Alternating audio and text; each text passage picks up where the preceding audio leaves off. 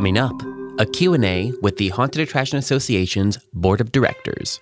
From the Haunted Attraction Network, I'm Philip, and this Q and A session was recorded live at Transworld immediately following the twenty twenty-two State of the Industry presentation. We aired the full State of the Industry presentation on Monday. Check back in our feed for that if you want to listen. In today's episode, you'll hear the Board of Directors take questions from the audience on a range of topics, from logistics to staffing, the war's impact, and whether demand will stay strong. While I snipped a few things out for continuity, this remains mostly unedited. Just keep in mind the audio level is a little wonky, as some people don't have mics. The first question has to do with whether Chaos would move online or not, and here's Spencer to answer. Great question. So we've talked about it. We're in the process of trying to figure out how to do that. Um, obviously, the goal is, is to train as many people as possible through Chaos. Online is the easiest way to do that. Um, that said, what we also know is that there is, uh, for those of you that have been through Chaos, there is a shared experience as you talk about how we're can, we can do this together, that we are trying to figure out how do we still keep that while still doing it online. But it's coming. The idea is it's part of, we looked at for twenty twenty-two and twenty twenty-three of moving not just for M H C, but also to other conferences as well, where we can do some Chaos certification for those as well. That's the idea, is that eventually we'll be able to move into that direction.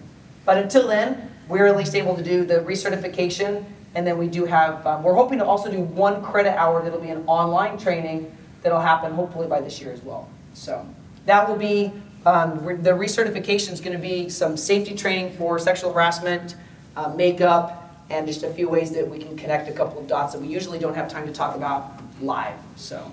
Thank you though, good question. Brett, anything else that you wanna add to that as the Chaos Director? Oh, thank you, Brett. Okay. It's Transworld's always such a whirlwind because there's so many things happening at one time. So, any other questions? Um, you mentioned a Scream zine. Are we supposed to automatically be receiving that? Yeah, so you can sign up for our magazine online. John is not up here. He's one of our marketing guys. Um, John's getting ready for Oscars. But you can go to haunted attraction association dot com. You can sign up for the email. Just as the just sign up for that generally. Um, if you're a member, you're going to get a lot more Scream zines. Those are our monthly emails, because we have member-specific ones, but then we have industry-wide ones that we'll also send out to the general mailing list as well. Sir, Bruce. So this is a question for all you board members that have run haunted houses for a long period of time. Obviously, twenty twenty-one was a record-breaking year for a lot of attractions, and I feel like a lot of people are kind of puffing their chests out, but it was really due to a lot of pent-up demand.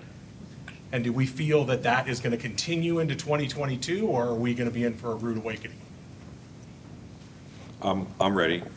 I, I think actually the, the future is actually really bright.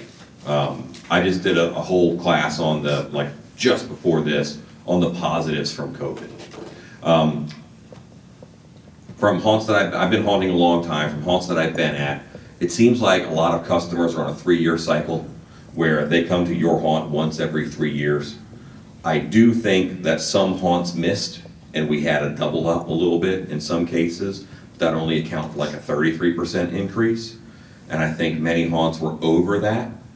Um, I think that there are a multitude of factors that go into this, but I think that we've had a bit of a paradigm shift as far as the public. More people working from home means that they control their Friday night and when they get out of the office. Um, more people working from home means that they're sick of watching their screen and they want to go out and do something. Movie theaters are down between seventy and ninety percent.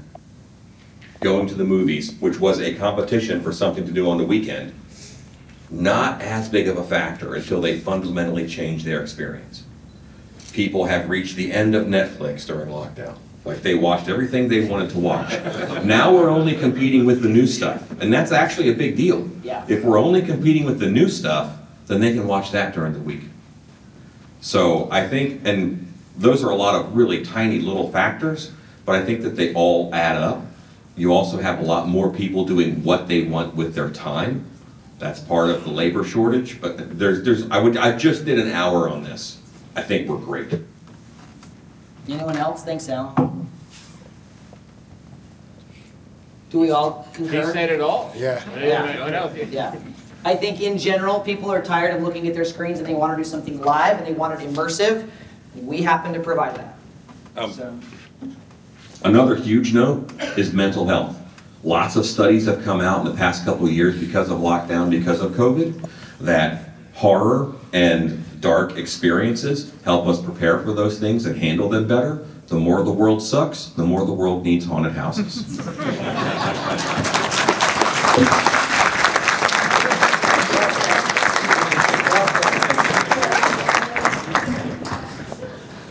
Never a dull moment.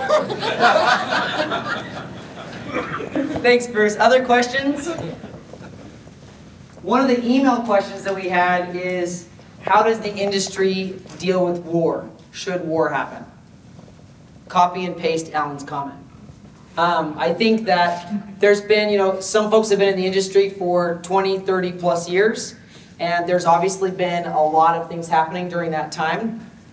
In general, numbers dip a little bit, but they always come right back up. And I think very similarly that the entertainment industry in general is needed about how we cope and how we get over things, and also how we have fun and we remember what it's like to be human, to have a human experience. Um, that said, you know, there, there's a lot coming that we don't really know about, and I think we'll all have to, I mean, no one has a no one has a crystal ball to be able to look at it, but I think it's something that we'll be able to at least get through. But do you guys have anything specific you want to add about, for those of you that have been around for a really long time, things, you know, specifically that have helped you get over those hurdles? nine eleven. I do. Yeah. uh, so the the day it happened, I, I called Spencer and he and I had a, a pretty good talk as far as uh, Russia invading Ukraine. Like the day that that happened, we, we yeah. started talking. And uh, I started chasing down rabbit holes. Um, it seems like red states did not have a huge dip when Desert Storm started and happened. Uh, you threw the whole thing. Blue states had a minor dip in the beginning and recovered. Um, and this this is only from like a sixteen haunt sample who I knew had been open that long, and I could talk to their owners. One of the reasons for the association is so that we're all together and we all have that hive brain, so twenty years from now this question's easier to answer. Um, uh, nine eleven, um, there was a dip. There was a significant dip in sales uh, the year of nine eleven. That happened in September. If we have learned anything from COVID, it's how quickly we can forget a massive tragedy and get on with our lives. And luckily, this, luckily, shouldn't happen at all, but it did happen, not real close to haunt season starting. Uh, September eleventh is, is there, like that's at the beginning, so fresh on the brain. Um, I think now there's enough of a lead time. World events, I think we're gonna be okay. I think, I don't see a significant dip happening this year from what's happening at the level it's happening in Ukraine. Sure, it was working. So I'm just letting you know, in uh, nine eleven I was up, Desert Storm I was up, COVID I was up, I was up, up this year. Not not twenty percent like everybody, but steady. I remember the last time gas prices were four dollars and who the president was. But I'm just saying, and, and I was scared to death and I was up. I think that people are going to make these gas prices decisions. I'm not going to the beach for a week because I can't afford the gas, but they're not going to give up a night at your haunted house. And if you entertained them when they came, they're coming back. Um, for COVID, what I seen was I did four or five thousand people that had never been to my home. That was kind of shocking, and for them to see my home, and I think they thought it was black plastic walls. And when they came and seen the home, I know they're coming back. So I think this year across the board will be up. Other questions? About five minutes left. We're going to do that before we head out to Oscars. Yes? What advice is the board giving out as far as um, staffing issues? Good question. So the question is, um, what advice do we have about staffing issues? Anyone specifically want to cover that? I know there's got to be, there's, Alan definitely had a, it was a good year. Go ahead, Michael. Go ahead, Alan. We like to hear you talk. I was going to say the same thing we're saying. Well, we, early on, uh, in, in speaking with Jen about classes here, like we shaped classes here in order to make sure we had classes that covered labor shortage, turning one actor into a legion. Um, several, we, we've done several classes that cover it and touch on those notes. Um, But one of the things that, a couple highlights, all right, from, from that. Make sure that your haunt is someplace that someone, that people want to work. Offer an increase in pay before people start leaving. I think I don't think that's a bad idea to do that preemptive strike. Um, and there's a ton of building techniques and acting techniques that I would be happy to give you. The labor shortage is mostly a shortage of people who are willing to do bad jobs for little pay. We have a job that people want to do. I think we'll be all right, but I do think there's going to be some flack with, we are kind of in a low, we pay on the low end of the scale. Awesome products out there on the show floor. As you're doing that and investing in your show on the show floor, remember how important your actors and your people are, and try to invest in them in a similar fashion. I'm not just saying dollars.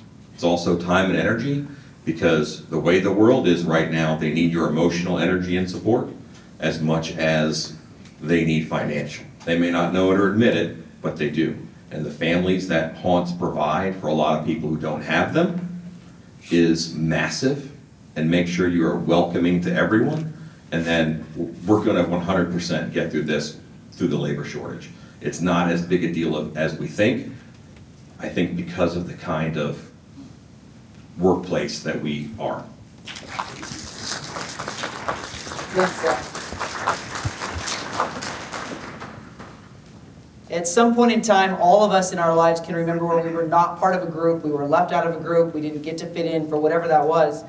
And a lot of us now as operators, we have a culture on our properties where we are inclusive. We do create that culture. There may be a base pay financially, but there's an incentive pay. Some of us are feeding those staff as well. There's other ways that you can show and give your love, and that is going to have leaps and bounds. I mean, I think at this point we're seeing that, sure, money is part of the equation, but it's not the entire equation. There's a much bigger need that's out there. And as haunted houses are doing and giving a lot for our customers, we should also be doing and giving a lot to our staff. That's ultimately our biggest asset. So, say that again. The relationship with Transworld.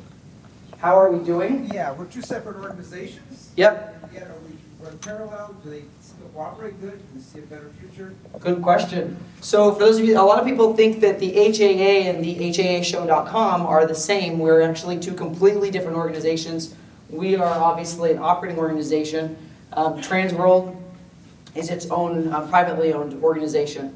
Uh, but we do work really well together. This is where the majority of the world comes together. This is where we collectively come together. And so because of that, we make sure that we show up to make sure our events are for our membership, which is the biggest group collectively. Um, I think there's plenty. There's some really great growth for Transworld. Obviously, this year is a really good example of it. The show keeps growing. Uh, even next year, looking at how, I mean, for those of you that haven't seen the signs, the building's going to be under construction. That's a problem because it's going to be, you know, we've got a couple of months of literally construction time. So it's going to have to move to February. It is what it is. We'll be here. It's still going to be a good show. Uh, we'll do what we can. So, but I think overall, uh, the board has also worked really hard in building a better bridge in how we can support each other um, independently so that we can be for our membership first. And uh, and do what we can. So we'll continue to have what we, events we have here. They'll be here. Um, we obviously were at M H C last year. We're going to try to continue being in, and represent H A A in more conferences as well. So, yeah. Uh, j- just a quick note. I'm on the board because I care about haunted houses. And if I didn't think everybody on the board cared about haunted houses as much as I do, then I wouldn't do it. I wouldn't be on it. I think the core of our relationship with Transworld, like the root of it, is that in order for Transworld to do well, haunted houses have to do well. You're seeing that on the show floor. Our job as a board is to make sure haunted houses are doing well. If if haunted houses, and you get out of the board what you what you ask of the board. If you are struggling and you have issues, come to us. That's our job. And then we try to make haunted houses better. And then that makes Transworld better. So there's a very symbiotic relationship there. I think that if it gets political, you can clash. But just remember that I think Transworld wants haunted houses to do well, and we want haunted houses to do well. Okay, that's it for the Q and A. Links to all the resources mentioned, including the State of the Industry presentation and slideshow, are in the full show note. Today's episode was produced and edited by me, Philip Hernandez, with post-production by David Swope. Support for this episode comes from Gantam Lighting and Controls. See what you're missing with a free demo. Sign up at gantam dot com slash demo. We release a free weekly industry newsletter. Sign up on our website or at the link in our show notes. The Haunted Attraction Network team includes Daryl Plunkey, Emily Luis Rua, Megan Spells, Gavin Burns, and Maximus Bryant. Our partner stations include A Scott in the Dark, Scare Track, The Scare Factor, and Haunt Topic Radio. Finally, please, please, please rate and subscribe to our show wherever you're listening. And until next time, Haunters, stay scary. This is a Haunted Attraction Network production.